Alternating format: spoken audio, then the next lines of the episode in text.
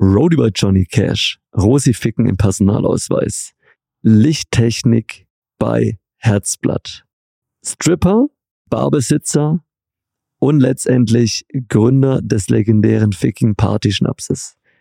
Das ist die Kurzbiografie von Dietmar Bock. Heute habe ich ihn hier im Podcast. Ich habe selten eine derart interessante Geschichte gehört, die mit Höhen und Tiefen, vielen, vielen mutigen Ideen und außergewöhnlich absurden Maßnahmen zum Erfolg geführt haben. Hört's euch rein, viel Spaß, jetzt geht's los. Friday's Friday, enjoy!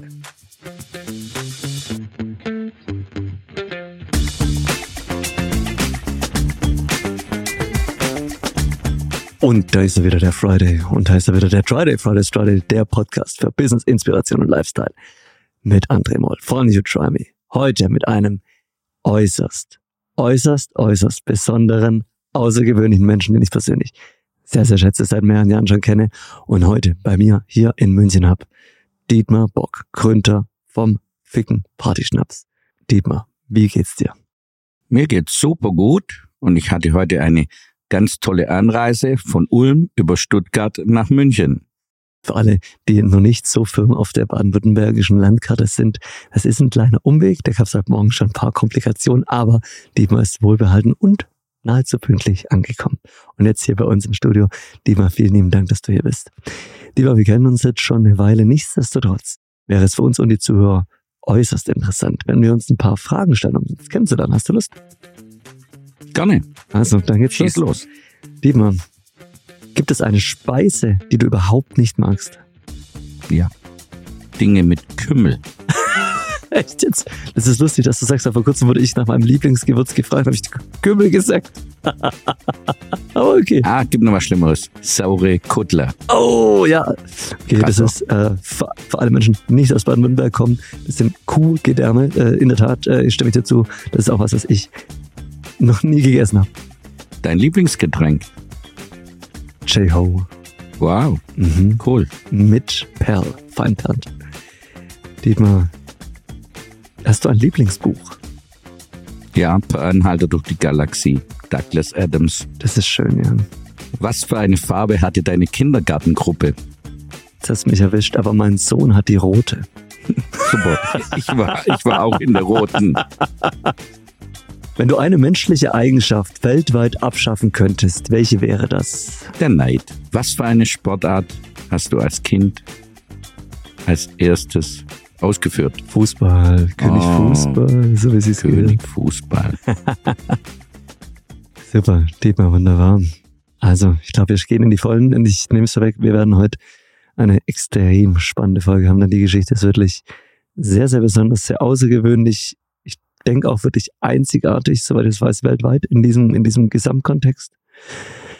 Dietmar, du bist Gründer, Inhaber und Geschäftsführer der EFAG, die mitunter durch den ficken Partyschnaps europaweit bekannt wurde. Wie kam es dazu?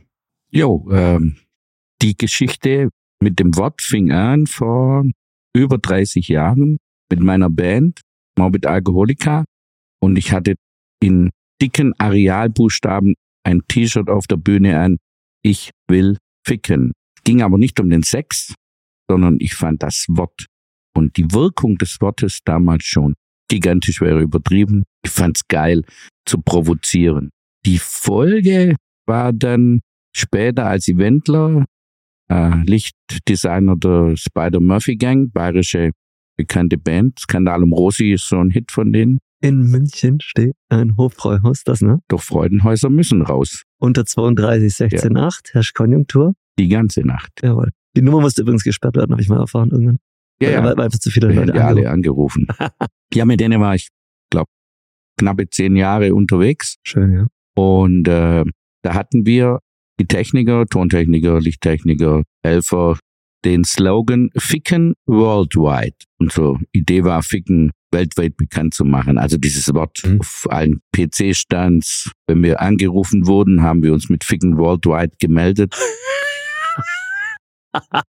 Und äh, ja, und dieses, dieses Wort war immer präsent und dann ging's wieder, dann kam's wieder. Und äh, die, die Umsetzung war von mir angedacht, mit dem Wort irgendwann, eine, irgendwann mal eine Marke zu, zu gründen oder zu, auf den Markt zu bringen.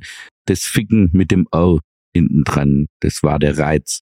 Hatte zu, äh, es gab eine Zeit, da habe ich T-Shirts gedruckt und T-Shirts vertrieben, selber mit der Rakel Siebdruck gemacht und da war die Idee mit Ficken eine T-Shirt-Marke zu gründen, also ein Label. Das ging leider schief, weil die Idee mit dem T-Shirt-Vertrieb äh, war defizitär, mhm. somit nicht erfolgreich. Somit hat sich das nie ergeben, Ficken auf ein T-Shirt zu drucken und zu vertreiben.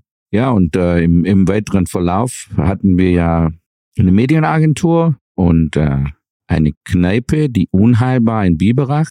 Und aus dieser Unheilbar raus entstand nach zwei Jahren die Idee, einen eigenen Likör zu machen. Die Initialzündung war, dass die Medienagentur gute Werbung machte. Also wir machten gute Werbung für andere Firmen. Und immer wieder sind, wurden unsere Ideen zerhackt, weil die sich nicht getraut haben, Dinge über dem Tellerrand zu kommunizieren. Und unsere Idee war, ein eigenes Produkt zu machen, bei dem wir tun und lassen können, was wir wollen. Erwerblich. Ja, und aus diesen zwei Konstellationen wollten wir dann einen Likör auf den Markt bringen, der in unserer Kneipe äh, funktionieren sollte. Und wir hatten dort einen No-Name Josta-Beeren-Likör, den wir auch äh, oft als Freischnaps eingesetzt hatten. Und daraus äh, wurde dieser Josta-Beeren-Likör das stärkste äh, Shot in der Unheilbar. Und das brachte mich auf den, die Idee, einen Josta-Beeren-Likör zu, ja, auf den Markt zu bringen. Weil der bei uns in der Gegend super gut ankam und sonst gab es deutschlandweit gar keinen Josta-Beeren. Muss ich an der Stelle mal kurz nachfragen. Josta-Beere. Kannst du uns hier ein bisschen mit in die biologische Herkunft dieser Beere mitnehmen? Vielleicht kennt es nicht jeder. Das wäre super. Ja, die Josta-Beere. Eine Kreuzung von der schwarzen Johannisbeere und der Stachelbeere. Hm. Im Osten auch Jochelbeere genannt. Mhm. Sehr Vitamin C-haltig. Und wenn man der Literatur glauben darf, gekreuzt in den 60er, 70er Jahren am Max-Planck-Institut. Ah.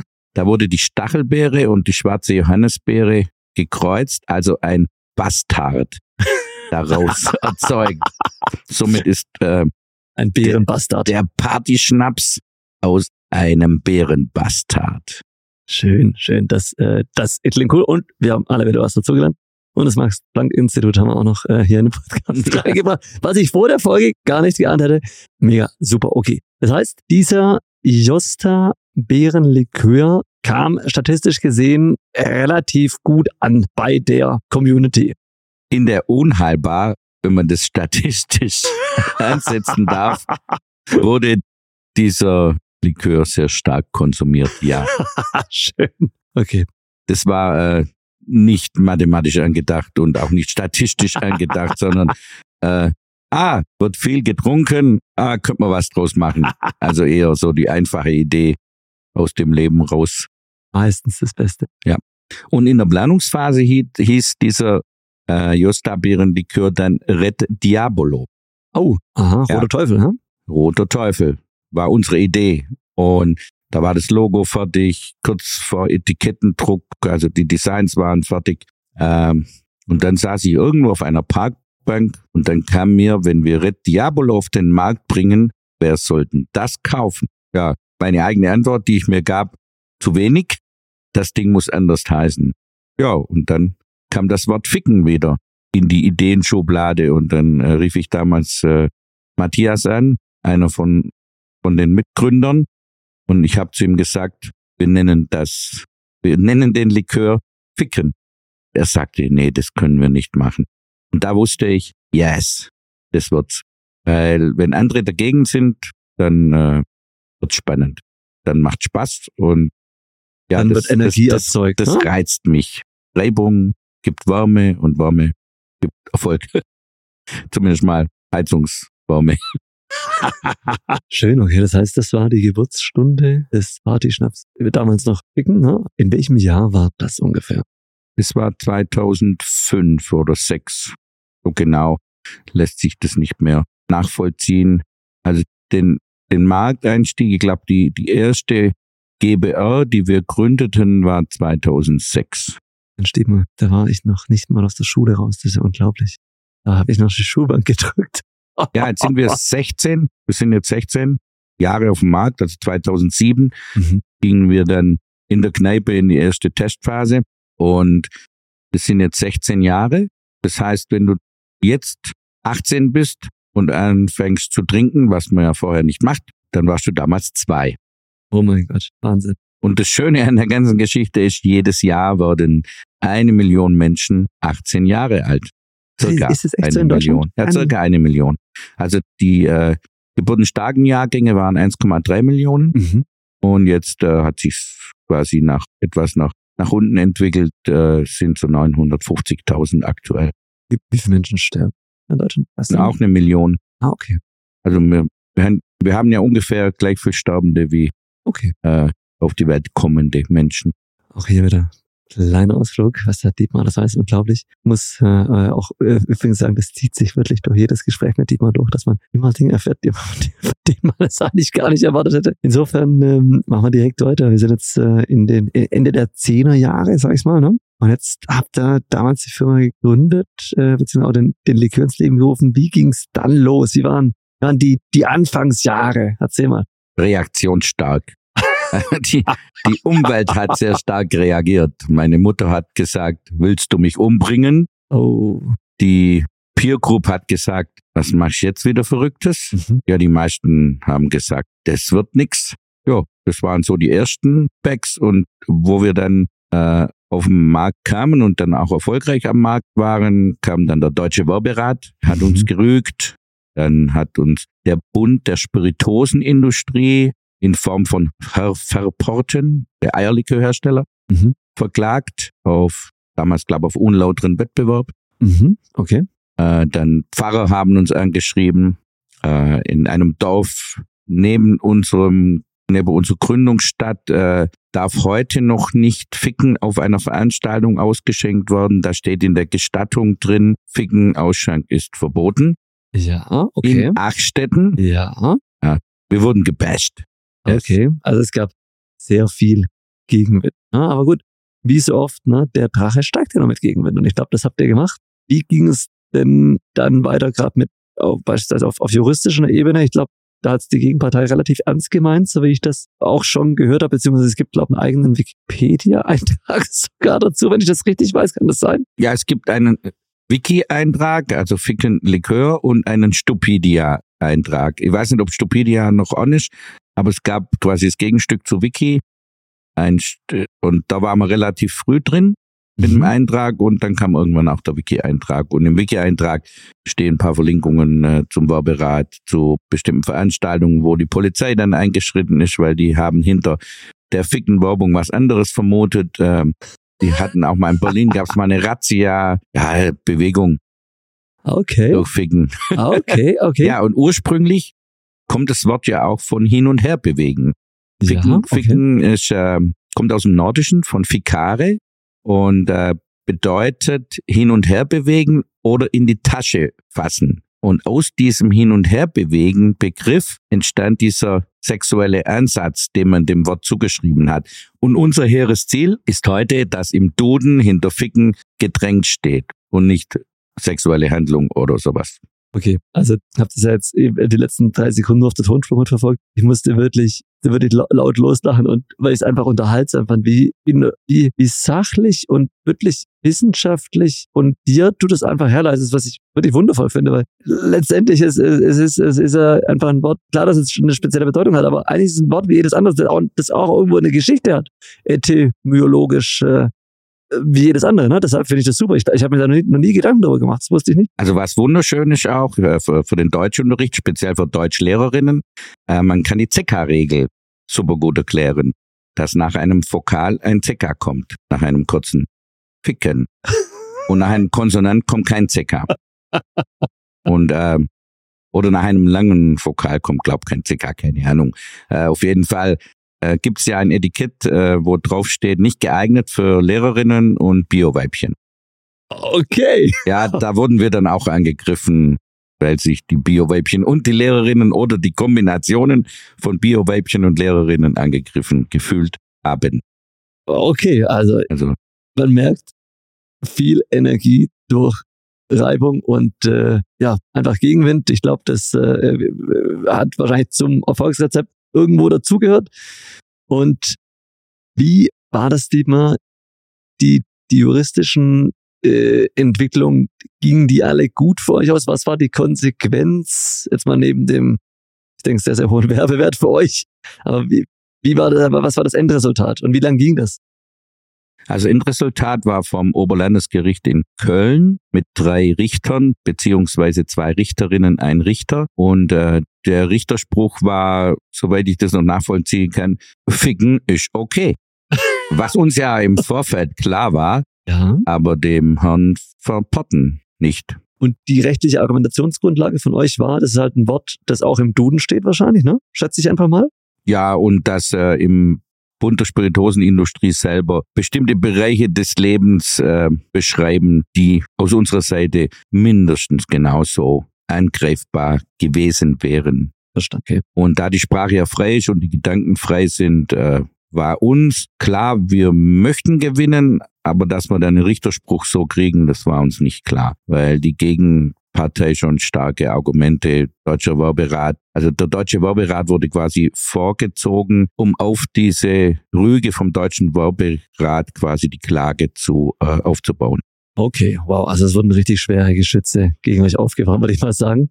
Ja, wenn Markteinteile äh, sich verändern, gibt es immer wieder die äh, Platzhirsche, die sich wehren. Okay, gut, das ist wie im Tierreich, ne? Der Stärkere gewinnt. So soll es sein. Genau, oder äh, die Schnellen fressen die Langsamen. Ja, ja die, in dem Moment waren wir die Schnelleren. Und vor allem die, die Kreativeren wahrscheinlich. Maybe. Oder mit, mit, mit dem besseren Argument. Wie ging's dann weiter? Also ich denke mal, das Ganze hat euch wirklich einen sehr, sehr hohen Aufmerksamkeitswert gebracht über Jahre hinweg. Wie waren dann die ersten Schritte in Richtung Professionalisierung? Wann habt ihr das wirklich professionell betrieben? Wie lange hat das gedauert und wie hat das dann ausgesehen? Oh, also professionell sind wir quasi nach eineinhalb Jahren Nebenberuflichkeit, mhm. haben wir dann gemerkt, dass es äh, soweit tragfähig sein könnte, wenn wir es richtig anpacken und sind dann aus unseren Berufen peu à peu raus und äh, zu 100 Prozent in die Firma rein und quasi dem, dem Kind dann genug Arbeit und Zeit geschenkt. Und dann wuchs es auch tendenziell zu stark. Mhm. Wir waren gar nicht vorbereitet auf so starkes Wachstum. Mhm. Die Grundidee war ein Produkt mit Online-Shop und unserer Kneipe. Das war die, der Ursprung. Und dann ging äh, Bronco ficken, mein, mein Kompagnon, Kollege, ähm, ging los und fuhr zu Händlern und die haben ihn alle rausgeschmissen. Haben gesagt, dieses Produkt wird niemals in unserem Regal stehen. Als kleiner Hinweis an der Stelle, mit Bronco ficken ist der Bernd Bochtler, bekannt aus einer anderen Drummy Brothers Try Folge, der Gründer von J-Ho, nur dass da der, der Link auch hergestellt wird. Ich denke, das ist an der Stelle wichtig. Genau, und du bist das Pendant, die Rosificken. Ja, ich bin die Rosificken. Genau, und der Name das, äh, steht auch in deinem Ausweis. Ist das ja, richtig? Äh, unter Künstler- und Ordensnamen. Darf ich das mal ganz kurz sehen, weil ich sehe durch Zufall liegt das Portemonnaie hier auf, äh, auf dem Tisch. Ist das, ist der durch Zufall dabei, der Ausweis? Ist, äh, in Deutschland sind wir ausweispflichtig. und somit, dass ich mich ausweisen kann als Rosi Ficken, habe ich den Personalausweis natürlich dabei. Kurzen Augenblick. Jawohl. So, also ich blicke jetzt hier auf einen offiziellen Personalausweis der Bundesrepublik Deutschland, ausgestellt am 15.11.2022. Das, das sieht erstmal ganz gewöhnlich und standardmäßig aus. Das ist der neue Ausweis und es steht tatsächlich unter Ordens- oder Künstlername. Das ist wirklich unglaublich. Also ich habe echt schon viel gesehen in meinem Leben, aber das haut mir jetzt echt vom, vom Stühlchen. Da steht tatsächlich Rosi Ficken. Okay, also ich kann das jetzt wirklich bestätigen, werden später vielleicht auch sogar noch fotografisch festhalten. Das ist einfach ja. unglaublich. Ich finde es mega cool. Wie hast du das geschafft und wieso der Name und wieso Bronco Ficken, Rosi Ficken? Ah, bei uns kommt ja immer zuerst der Mann. Also Bronco ficken und Rosi ficken. Mhm. Der Grund war, wir hatten kein Geld, mhm. keine Ahnung und keine Models. Somit äh, war die Frage, welche Werbefiguren stehen für Ficken. Und da wir ja schon da waren, er und ich, hat er den Bronco auf den Plakaten gemimt und ich habe mich in die Frauenkleider geschmissen und die Rosi Ficken gemimt. Genial, also das war einfach eure, eure Werbe, euer Werbetestimonial, das, das äh, Gesicht nach außen, das irgendwo auch bekannt werden sollte. Und es war einfach mangels äh, finanzieller Möglichkeiten, aber das einfach ihr. Ja, und wir wussten, dass es funktionieren könnte, weil wir in unserer Kneipe als Mann und Frau auch gestrippt haben. Was? Damals noch nicht unter Rosi ficken, sondern halt, wir waren die zwei Kneipiers Ja. und äh, wir hatten keine Attraktion. Und das war dann die Idee, einfach äh, um 12 Uhr zu Highway to Hell vom oberen Stock mit einer Seilbahn runterzufahren zur Stange, lazi lazi lativ zu tanzen, wild zu gehen und sich auszuziehen. okay, also sehe ich das richtig, dass du in Form von Rosi Ficken und der Bernd J.Ho als Bronco Ficken in der Bar, die hattet ihr zusammen in Biberreich an der Rest Ja, wir waren vier, vier Jungs, Okay. unter anderem Bond und ich. Und ihr habt dann in dieser Bar gestrippt. Bond und ich haben gestrippt, die anderen zwei haben sich nicht getraut.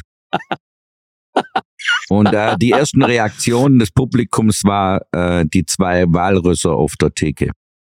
Oh mein Gott, aber es, es kam gut an. Also ihr habt es dann Ja, wir hatten- längerfristig gemacht. Ja, wir hatten dann äh, nach eineinhalb Jahren teilweise 70 Prozent Frauenanteil in der Unheilbar. Und da haben sich die Frauen beschwert, dass zu wenig Männer da sind. Also irgendwas muss da passiert sein. Wahnsinn. Wie ging es weiter mit der Bar? Nochmal ganz kurz, um dieses Kapitel vielleicht dann auch noch abzuschließen, bevor ihr euch dann professionalisiert habt in Richtung Ficken, Party, Schnaps und, und EFAG. Also die Geschichte, bis Ficken quasi erfunden wurde, äh, steht im Buch Ficken fürs Volk. Hm? Gibt einen Roman mit 249 Seiten. Da steht quasi meine Lebensgeschichte drin und äh, Bond seine Lebensgeschichte.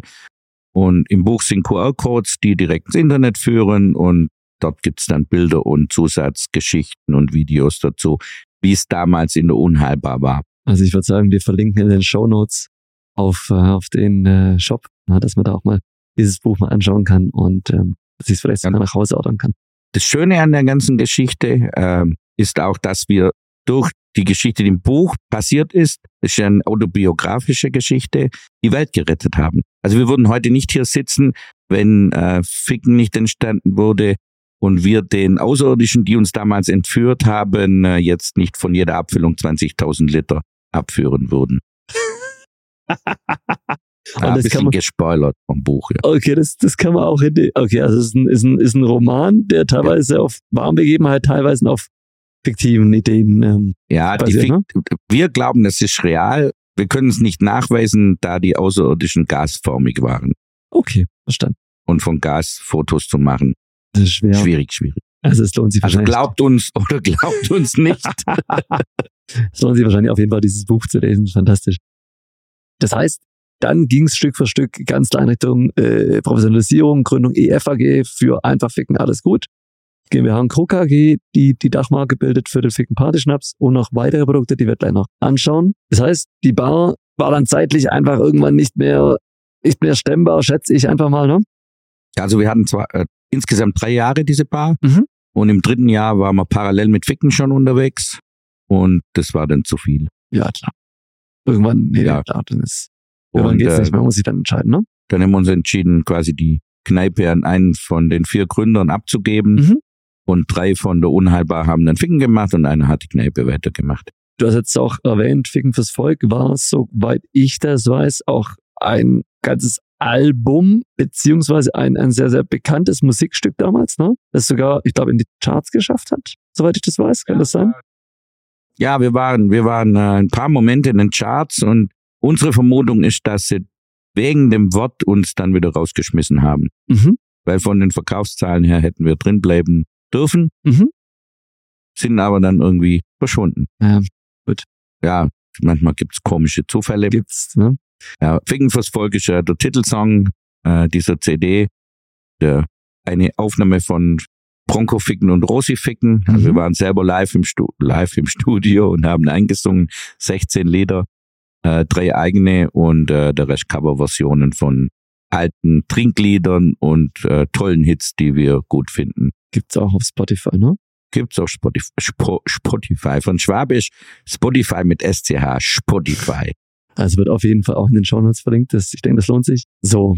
Und jetzt befinden wir uns wahrscheinlich schon an einem Punkt, an dem das Thema wirklich relativ schnell auch ziemlich groß wurde. Du hast vorhin erwähnt, wie hat diese Professionalisierung und, und dieses Wachstum im Detail ausgesehen? Und wann, und wann ging es so richtig los? Ja, unsere, unsere Idee war, äh, eine Firma ohne Mitarbeiter. Mhm. Das ging relativ schnell schief. Wir hatten so viel Arbeit, wir durften Menschen anstellen, sehr schnell Buchhalterin halbtags und äh, dann wuchsen wir bis vor Corona bis auf 45 Köpfe. Jetzt sind wir wieder ein wenig kleiner, jetzt sind wir gerade bei irgendwas zwischen 35 und 40. Mhm. Und diesen ganzen Prozess einer Nichtfirma zu einer GmbH und Co. KG äh, war lehrreich, spannend und viel zu schnell. Also bei mir hat es dazu geführt, dass ich dann auch mal Pause machen durfte. Glaube ich dir, natürlich. Das war, war zu viel. Wir waren ähm, die ersten Jahre jedes Wochenende unterwegs. Mhm. Jedes Wochenende Promo. Unsere Philosophie dahinter, unsere Marketing-Idee ist Schwäbisch plus eins, plus eins, plus eins, plus eins und das mit Tastings. Das Mhm. heißt haptische Tastings draußen auf den Partys, in den Diskotheken, auf den Zeltfesten. Ihr war doch eine der ersten, die damals bei Utrami dabei waren. Ich weiß nicht, ihr habt da von Anfang an dran geglaubt. Ich war damals auch bei der fünf, bei der, bei der zehn Jahresfeier. Nee, bei der elf. Elf. Wir elf. feiern nur Schnapszahlen. Bei der elf. Äh, gibt's dann wieder eine Feier zum 22. vielleicht? Wahrscheinlich. Oh mein Gott, okay. Ja, yes. Richtig Hoffentlich erleben wir die noch. Also, Klar, dauert nicht mehr so lange. Müsste 16 jetzt in äh, sechs Jahren sein, ja. Das heißt, ähm, wir schreiben jetzt im Prinzip das Jahre 2000, muss ich schätzen, 13, 14, 15, sowas, ne? Mhm. Ging richtig ab, ähm, äh, Stück für Stück gewachsen. Das Thema äh, kam gut an. Ihr habt dann noch neue Produktderivate eingeführt. Ja. Mit anderen Marken. Zudem auch unter einer Internetdomain, die heißt Party Kneipe Bar. Das ist unser Hauptjob aktuell. Super, okay. Und da werden alle Produktderivate von der EFAG auch äh, äh, zum Kauf angeboten. Das sind neben wegen Partyschnaps ist es noch. Jetzt muss ich, jetzt muss ich schauen. Kuscheln, Yes. das ist der Ficken für diejenigen, die mit dem Wort irgendwie nicht so warm werden. Ist das richtig? Ja, Kuscheln ist für Gastronomieformen, die sich nicht zu trau die sich nicht trauen, Ficken auszuschenken und Ficken auf die, auf die Karte zu schreiben. Ah, alles klar, okay. Auch ein Justerbeerenlikör, ne? Nein, ein Wildbeerenlikör stimmt. und Kuscheln ist härter als Ficken. 20 Prozent Ficken, 18, also vom Alkoholgehalt her. Wunderbar. Da ist, äh, da gibt's äh, diese Flasche, die entweder mit einem Teddy oder mit einer, mit einer, mit einem Baseballschläger bewaffneten Dame, äh, äh, zumindest dann die Silhouette des zu sehen ist, ne? Ja. Okay. Dann gibt's noch ein paar weitere, bevor ich das jetzt, ne, ich glaube, das kannst du wesentlich besser. Willst du uns da mal ein bisschen, bisschen durchführen? Das erste Derivat war Glühficken, Ja. ein Glühwein auf äh, Fickenbasis, also auf der Josta-Beere aufgebaut. Mhm. Dann grad gleichzeitig kamen dann Kuscheln, dann das Stinkefinger-Einhorn. Das ist ein Okay. Stinkefinger-Einhorn-Korn, also ein Apfelkorn, äh, mit 25 Volumenprozent. Und das ist eine Comicfigur, die faul ist, die frech ist, gern auf Partys geht und jeden Tag dumme Sprüche reißt. Und die wurde in Zusammenarbeit mit einem Comiczeichner, den ich persönlich sehr, sehr, sehr, sehr schätze, nämlich der Sascha. Hallo Sascha, wenn du das hörst, mega coole Socke bist. Der Sascha ist der Autor Ja. und José Ach, so rum. Villarriba Villabajo, ein Spanier, ist der Zeichner. So rum war's. Genau, Ja, Sascha ist da. Ja, okay. Sascha Autor, José, der Zeichner. Absolut. Genau, das ist äh, Sascha ist äh, quasi der Chef vom Titus Verlag, Mhm. der auch unseren Roman geschrieben hat.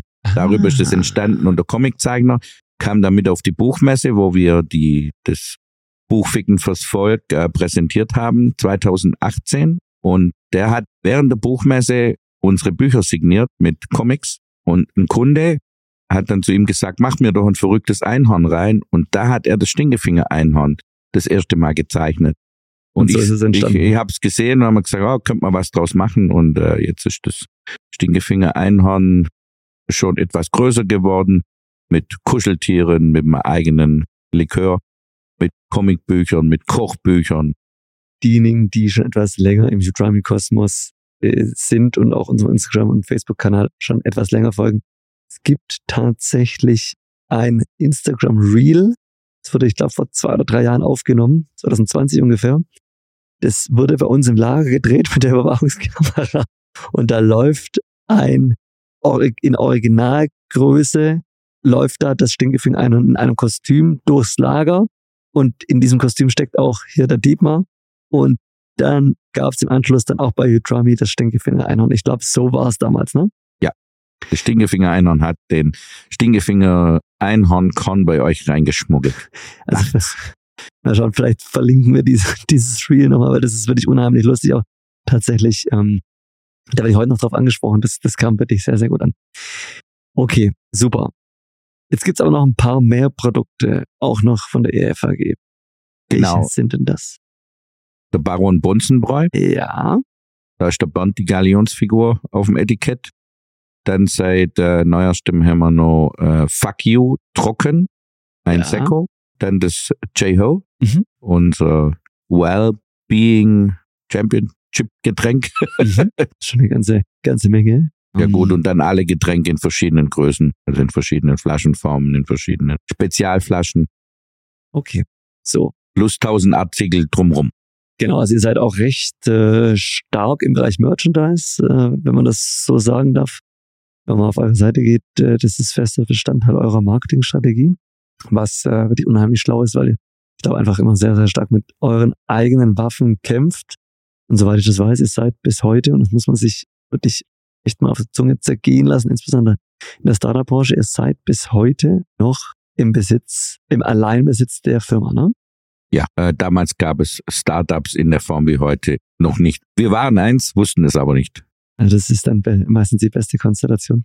Ihr habt diese Firma aufgebaut ohne jegliche externe Finanzierung. Ist das richtig? Ja, wir waren bei der Bank und wollten ein Girokonto öffnen mit äh, Überzugsrahmen, Dispo-Kredit, ja? Dispo-Kredit und die haben gesagt, nein, kriegt ihr nicht. Wow. Ihr könnt froh sein, wenn ihr ein Girokonto kriegt, das bei null geblockt ist. Wow. Ja, und dann sind wir da gestanden und haben wir unsere, unser eigenes Geld damals genommen.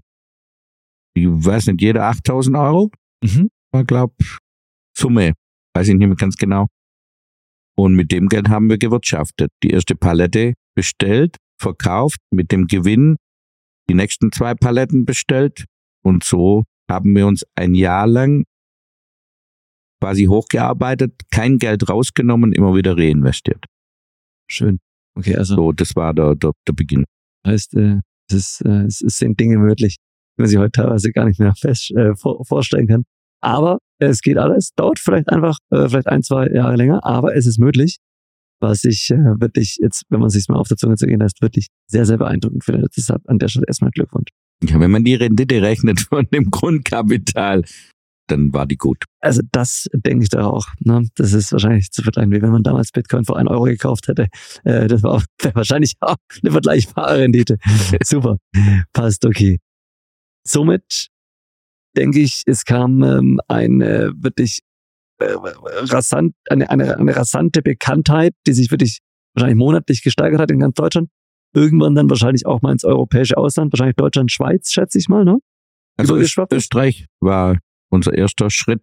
Mhm. Da war unser der erste Importeur in Österreich war ein Friseur, Ja. der einen total geiler Job gemacht und leider irgendwann insolvenz gegangen, weil er vergessen hat, äh, das mit den Rechnungen und mit dem Eintreiben des Geldes.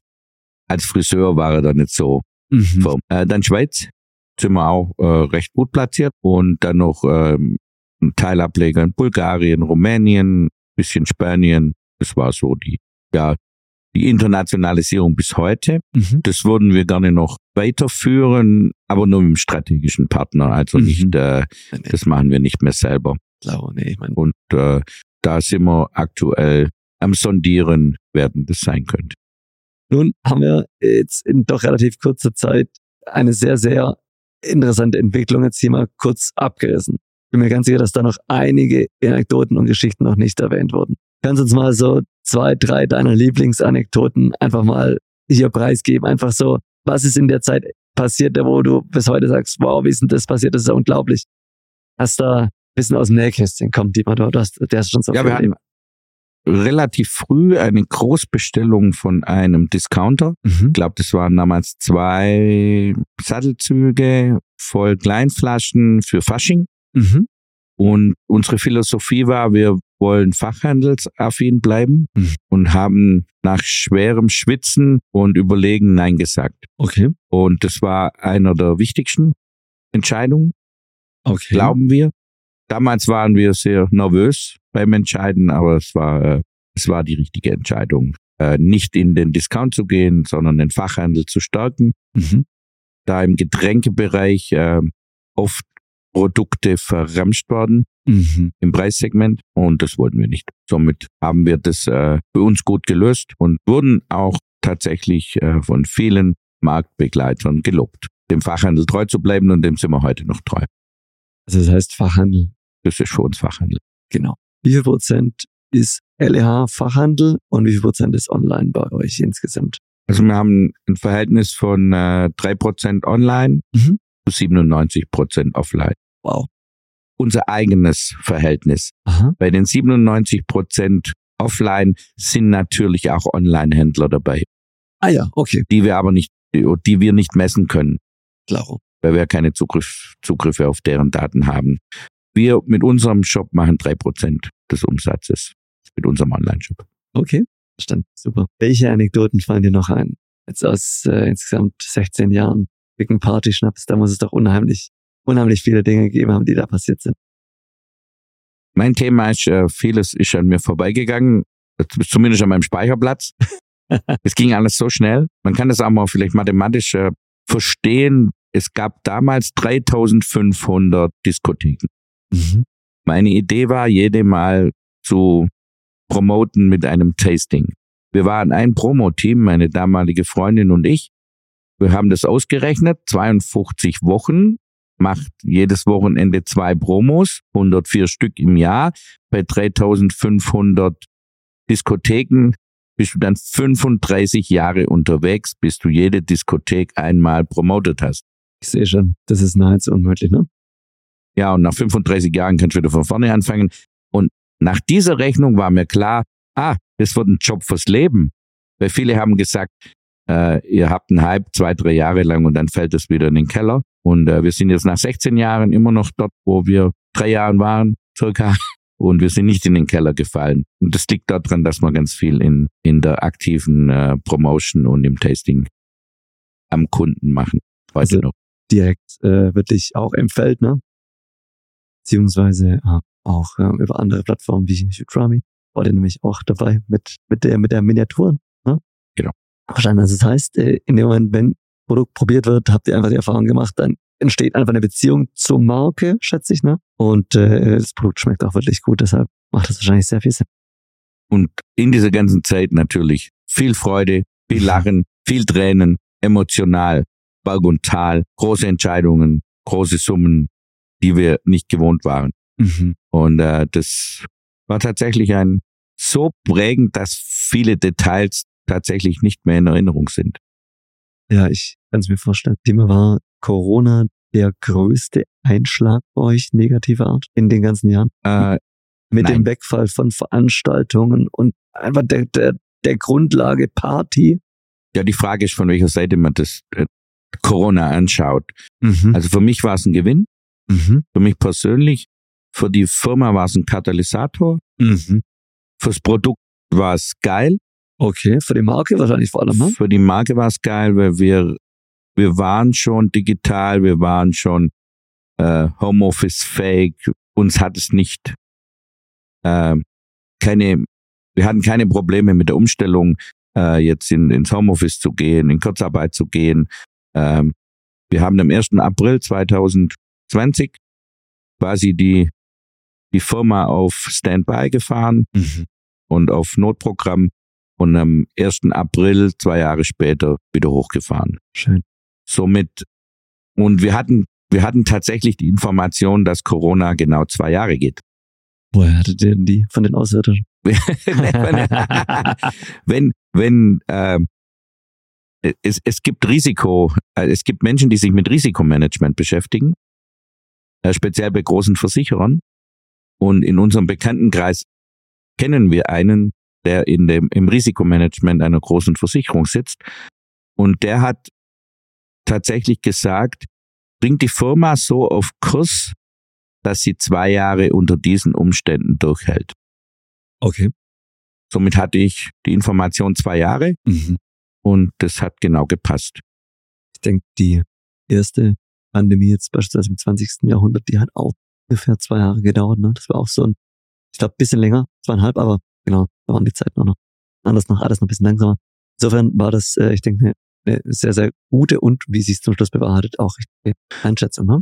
Und für uns äh, ein Mega-Katalysator in Form von ähm, Online-Marketing, was wir ja seit 16 Jahren schon forciert tun. Und das haben wir nochmal stärker forciert. Sind jetzt auf TikTok der stärkste Marken Likör- und Schnapskanal mit Partyschnaps. Ja. Äh, sind auf Instagram gefühlt in Deutschland Platz zwei. Kennen jetzt nicht die Marktbegleiterzahlen. Ähm, somit sind wir dort sehr präsent, wo sich unsere Zielgruppe aufhält, unsere Hauptzielgruppe, Mhm. da die jungen Menschen, die feiern. Je älter man wird, desto weniger feiert, feiert man und desto weniger konsumiert man. Mhm. Und äh, in der Kernzielgruppe 18, 24 oder 18 bis 34 äh, ist eigentlich unser, unser Kern. Eher Und- urban oder eher ländlich? Eher ländlich, Aha. Verschwimmt immer mehr. Ganz Ja. am Anfang nur ländlich, also Okay. wir waren nur ländlich, weil wir auch vom Land kommen und das Land verstehen, also die, die Dorfkinder verstehen. Oh ja. Und äh, wir wurden tatsächlich mal äh, kritisiert, weil wir äh, um die Städte rum groß waren, nicht in der Stadt drin. Mhm. Haben uns, haben uns Kunden gesagt, ja, warum macht ihr denn keine Werbung in den Städten? Und dann haben wir gesagt, weil wir keine Ahnung haben von den Städten. Das Dorf. Und es tatsächlich äh, ging dann von, von den Landdiskotheken, Landfesten, Landpartys, Kirmes, Zeltfeste, ging unser Produkt in die Städte rein und in, auch in die Großdiskothek. Ein ungewöhnlicher Weg. Normalerweise ist es andersrum, ne? Ja, das ist der, der, der Der normale Gang. asymmetrische Ansatz. Mhm. Und äh, bin Freund von Asymmetrie in der Werbung, Mhm. weil sich alle stürzen auf die urbanen Mhm. Äh, Zentren. Ja. Und draußen sind die, ähm, ja, die Veranstalter viel glücklicher, wenn man sie unterstützt, weil die kriegen nicht so viel von den Unterstützungen, die in den Städten in die Gastronomie fließen. Mhm. Und äh, das war so ein Ansatz von uns, weil wir das Land kennen und wir wissen, da wird konsumiert, die feiern richtig und die haben Spaß. Und in den Städten ist teilweise zu viel Werbedruck drauf und auch zu viele Produkte, die da versuchen, Fuß zu fassen. Mhm. Und auf dem Land hast du nicht so viel Marktbegleiter. Na klar. Ein Grund für mich ist auch, wir haben das alles nicht gelernt. Wir haben keine Ahnung von Marketing, keine Ahnung von Betriebswirtschaft und keine Ahnung, wie man sowas macht. Wir haben es quasi aus der Praxis raus entwickelt. Mhm. Also 20 Jahre vor der Theke, dann die fünf Jahre hinter der Theke oder drei, drei Jahre exzessiv hinter der Theke und davor natürlich auch schon äh, in verschiedenen Gastronomieformen äh, hinter der Theke. Und die Erfahrung unserer eigenen Partyzeit äh, setzt die Trigger für unser Marketing. Nun hast du vorhin auf die Frage, ob Corona die größte Herausforderung in der Firmengeschichte war, mit Nein geantwortet, bevor du auch noch kurz darauf eingegangen bist. Ja, gerne. Was war denn die größte Herausforderung in all den Jahren? Das Wachstum. Mhm. Also uns, äh, wir hatten immer wieder Momente in äh, Warenengpässe, äh, Glas produzierend. Also unser, wo in, in dem Moment, wo wir losgingen, hatten wir niemals drüber nachgedacht, dass das Glas ausgehen könnte, weil wir dachten, Glas ist unendlich verfügbar.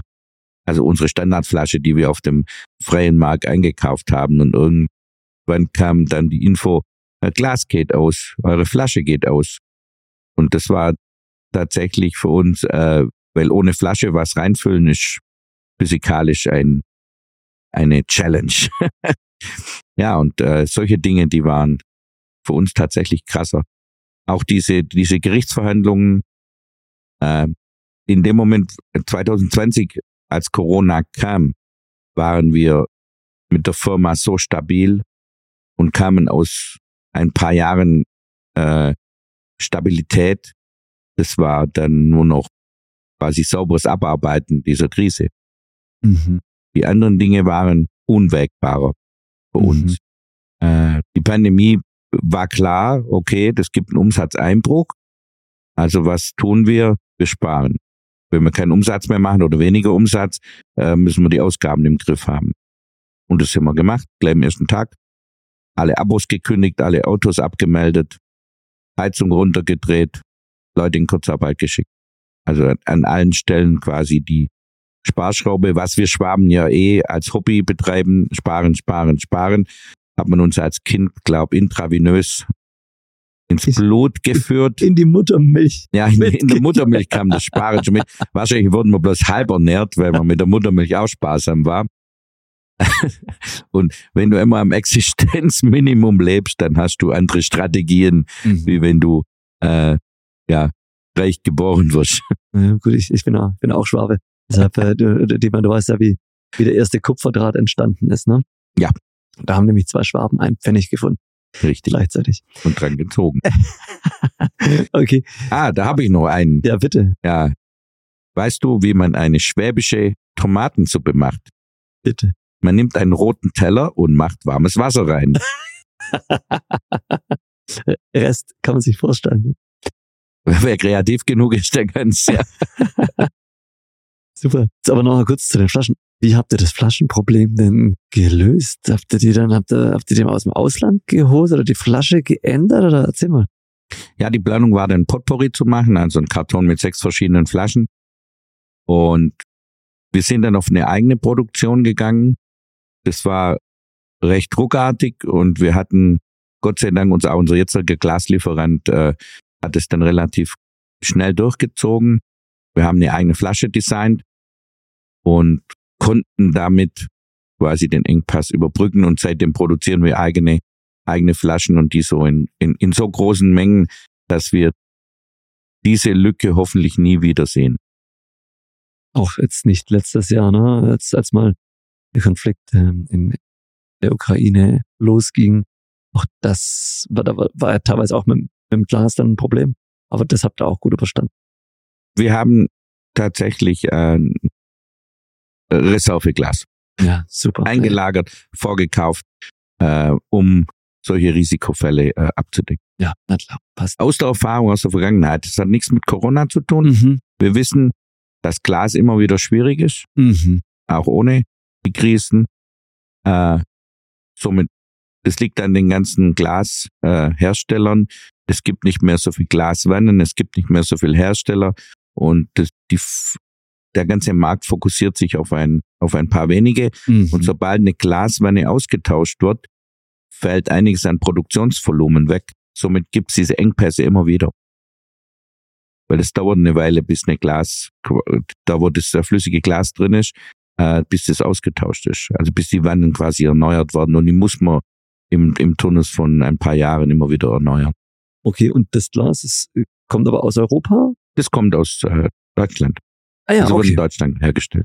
Also wir versuchen im, im Zulieferbereich äh, nur regional. Also Mhm. unsere, unsere Idee ist, Oberschwaben zuerst mal in unsere Stadt einzukaufen, dann in Oberschwaben, dann in Baden-Württemberg, dann in Deutschland, dann in Europa, dann im, im erweiterten Europa, also in, im, im Osten und der letzte Step ist dann äh, Übersee, also China. Mhm. Amerika haben wir, glaube ich, gar nicht. Okay. Außer doch unsere Telefone. Ah, die werden auch in China produziert. Gut. Jetzt muss mir noch einmal kurz zwei, drei äh, Sachen auch zu, zu deiner Person. Um dich ranken sich ja manche Legenden. Und jetzt habe ich äh, tatsächlich in der Vorbereitung so, so zwei, drei Sachen rausgeholt, die ich persönlich wirklich unheimlich faszinierend finde. Vielleicht deshalb, weil ich einfach ein Stück jünger bin und, und, und, und, und, und diese Menschen, die du da kennengelernt hast, einfach nur vom, vom Kinoplakat aus dem, aus dem Fernsehen kennen. Aber ist es, stimmt es wirklich, dass du mal mit Johnny Cash auf Tour warst? Ja, bei seiner letzten Tour in Deutschland. Also wir reden wirklich von dem Johnny Cash. ne? Also das ist also auch an alle Zuhörerinnen und Zuhörer, äh, für die der Mann ebenfalls so eine Legende ist wie, wie für mich. Ähm, das ist schon der Johnny Cash. Es gab nur einen. der hatte damals tatsächlich sein Sauerstoffzelt dabei. Der war ja äh, bei seiner letzten Tour schon relativ alt. Mhm. Und äh, wir waren dort als äh, Eventtechniker fürs Licht zuständig. Und mir war tatsächlich nicht bewusst, welchen Künstler ich dort begleite. Das ist ja fast schon Blasphemie. Ja, ja. Und äh, das war für uns ein Job wie viele andere auch. Mhm. Also, äh, ach so, ja, genau. Vorher hatten wir das mal vom Strippen. Und das Strippen in der Kneipe ist ein Teil entstanden, weil ich drei Monate mit den Chippendales auf Tour war. Das wollte ich jetzt nämlich Ja, gerade. Du genau, aber nicht als Tänzer, sondern als äh, Lichttechniker und ich habe die äh, Show damals äh, lichttechnisch designt. Was war denn das Lustigste, was da auf, auf dieser Tour mal passiert ist? Oh. Äh, äh, ich weiß nicht, ob man alles erzählen kann. Ähm, Hm, was, was tatsächlich jeden Abend interessant war, äh, über 1000 Frauen in einem Saal und du sitzt als Mann mittendrin. Dima, das ist wirklich lustig, dass du das jetzt ansprichst. Ich, ich, äh, na, du bist ja relativ offen. Ich, ich denke, dann, dann, dann muss, muss ich so fair sein, das auch zu sein. Jetzt aber auch nur, nur eine kurze Anekdote, ich versuche ich versuche auch kurz zu halten. In den Anfangsjahren äh, von Utrami, na, da war es auch bei mir so ähnlich wie bei dir, ne, dass man, man hatte einfach noch äh, andere Jobs. Unter anderem war ich damals Barkeeper und ich war dann gebucht als Barkeeper äh, für eine Ladies Night in einem Edeka in Süddeutschland. Ich sage jetzt nicht wo, das spielt auch überhaupt keine Rolle. Und ich konnte mir da nicht wirklich was drunter vorstellen. Und ähm, das hat auch wirklich äh, ganz harmlos angefangen. Das war ein ganz nettes Dörfchen mit so einem Edeka und das war total schön. Und es war eine ganz, ganz nette Inhaberin. Und da, da ging es los. Dann wurden, ich, ich glaube, dann gab es noch so eine Tupper-Show. Da gab es ein bisschen was zu essen. Das war super. Und irgendwann waren da wirklich fün- 500, circa 500 Damen, schätze ich mal. Und äh, genau, ich, ich war der Barkeeper, habe dann noch ausgeschenkt. Und dann kam das Highlight des Abends. Das wusste ich nicht. Das war tatsächlich auch ein Stripper. Und ich muss schon auch wirklich sagen, das war echt eine, echt eine sehr, sehr, sehr interessante Erfahrung. Ich war, ich glaube, das war ganz gut hinter der Bar. Äh, Okay, Dietmar lacht schon. Und an dem Abend ist mir wirklich klar geworden, wie unangenehm das, ich denke, für viele Frauen sein muss, wenn die Verteilung genau andersrum ist. Und weil als Mann kann man sich vielleicht noch ein Stückchen mehr wehren oder hat vielleicht noch zwei, andere Möglichkeiten oder Damen sind ja nicht so aus, aufdringlich wie, wie die Männer, aber also an dem Abend, da kam, das wurde mir an dem Abend wirklich klar und das war eine wirklich sehr, sehr interessante Erfahrung und ich glaube, du spielst wahrscheinlich auf eine sehr, sehr ähnliche Erfahrung an. Vielleicht nochmal auf, auf einem etwas anderen Level, weil, weil es die Chippendales waren und, und, und, und 1000 statt, statt, statt 500 Damen und vielleicht noch etwas mehr Alkohol im Spiel. Aber ich kann es mir gut vorstellen, wie speziell das auch für dich war. Ah, Frauen können sehr speziell sein, ja. Und an dem Tag gibt's dann auch keine Männertoilette. Ist dann Das war da auch, so, auch besetzt. Was ja okay ist, äh, wenn alle auf Toilette wollen, gibt man die gerne frei. Wunderbar, Dietmar, das, jetzt haben wir echt äh, einen super guten Überblick. Eine Sache, du, okay, du, du, du hebst Genau. den Finger. Äh, wir sind ja gerade in München Ja, genau. und äh, das ist tatsächlich eine Stadt, wo ich damals öfters beim Bayerischen Rundfunk war. Unter anderem äh, vier Jahre das Herzblatt Ja, das, beleuchtet. das kenne ich Das noch. ist hier um die Ecke. Herzblatt, das war doch, wie, wie ist der Moderator damals? Ja, Es gab mehrere. damals waren die, die drei Moderatoren, die hier leben durfte, die Hera Lind, der Pierre Geisensetter und äh, der Clerici. Okay. Und die Dreieckchen im Hintergrund, die sich gedreht haben, durfte ich damals designen. Also ihr Lieben, ne, ich glaube, äh, ihr habt alle schon relativ früh von Dietmar äh, ähm, etwas gesehen, auch wenn du noch nicht wusstest, dass es von Dietmar war. Es waren nämlich die Herzchen bei Herzblatt im Hintergrund. Das kann man mal Freitagabends, ne? Kann das sein? Glaube ja. Ich glaube, ja, das kann man Also wir haben unter der Woche produziert und das war eine Aufzeichnung und äh, vielen habe ich später dann auch den Glauben genommen, dass das die Fragen echt sind und auch die Antworten echt, weil es ist eine Fernsehshow und die ist halt gemacht. Muss man übrigens dazu sagen, die Fragen, die wir immer im Utrami Fridays Friday Podcast am Anfang stellen, die sind wirklich nicht vorbereitet. Also weder die, äh, also weder, weder meine Fragen an die Gäste noch andersrum. Also das ist eine Besonderheit und die von das kannst du bestätigen. Ne? Wir haben das heute nicht abgesprochen, äh, direkt am Anfang. Ich wusste nichts von Fragen. nee, soll das spannend bleiben. Super. Okay, lieber, nun nähern wir uns dem Grande Finale des Podcasts. Erfahrungsgemäß kommen sehr, sehr viele Anschriften per Mail an uns an podcast at die wir dann weiterleiten. Jetzt gehe ich davon aus, dass heute sehr viele Mails in Bezug auf diese Folge kommen, weil es wirklich was Besonderes war. Wer darf sich denn insbesondere bei uns melden in Bezug auf die heutige Folge? Über welche Anfragen freut ihr euch besonders? Wir freuen uns über alle Freunde, die Fragen haben und die wir dann auch gerne bei uns auf den Socials beantworten oder direkt in der Mail. Alle positiv gestimmten Menschen dürfen uns gerne anschreiben oder euch und ihr leitet es weiter. Ihr dürft auch gern auf das Instagram Reel ähm, gerne äh, äh, von Dietmar und mir äh, auf Instagram und Facebook gerne unten in die Kommentare was reinschreiben und dann antworten wir da natürlich auch. Super, okay. Dietmar, du hast schon sehr viel Lebenserfahrung, schon sehr viel Erfahrung mit der Firma gesammelt. Möchtest du der Udemy Community, unseren Zuhörerinnen und Zuhörern, drei Business-Tipps von dir mit auf den Weg geben? Was waren, was waren deine drei Erfahrungsnuggets, oder sagen würdest, die lohnen sich dir zu erwähnen? Es gibt so ein paar grundlegende Dinge. Positiv bleiben. Mhm. Dann machen ist besser als planen. Äh, ist, äh, machen ist geiler als planen. Wie war das? Da gibt es einen schönen Spruch. Rick Biedritz. Machen ist, ist, äh, ist krasser.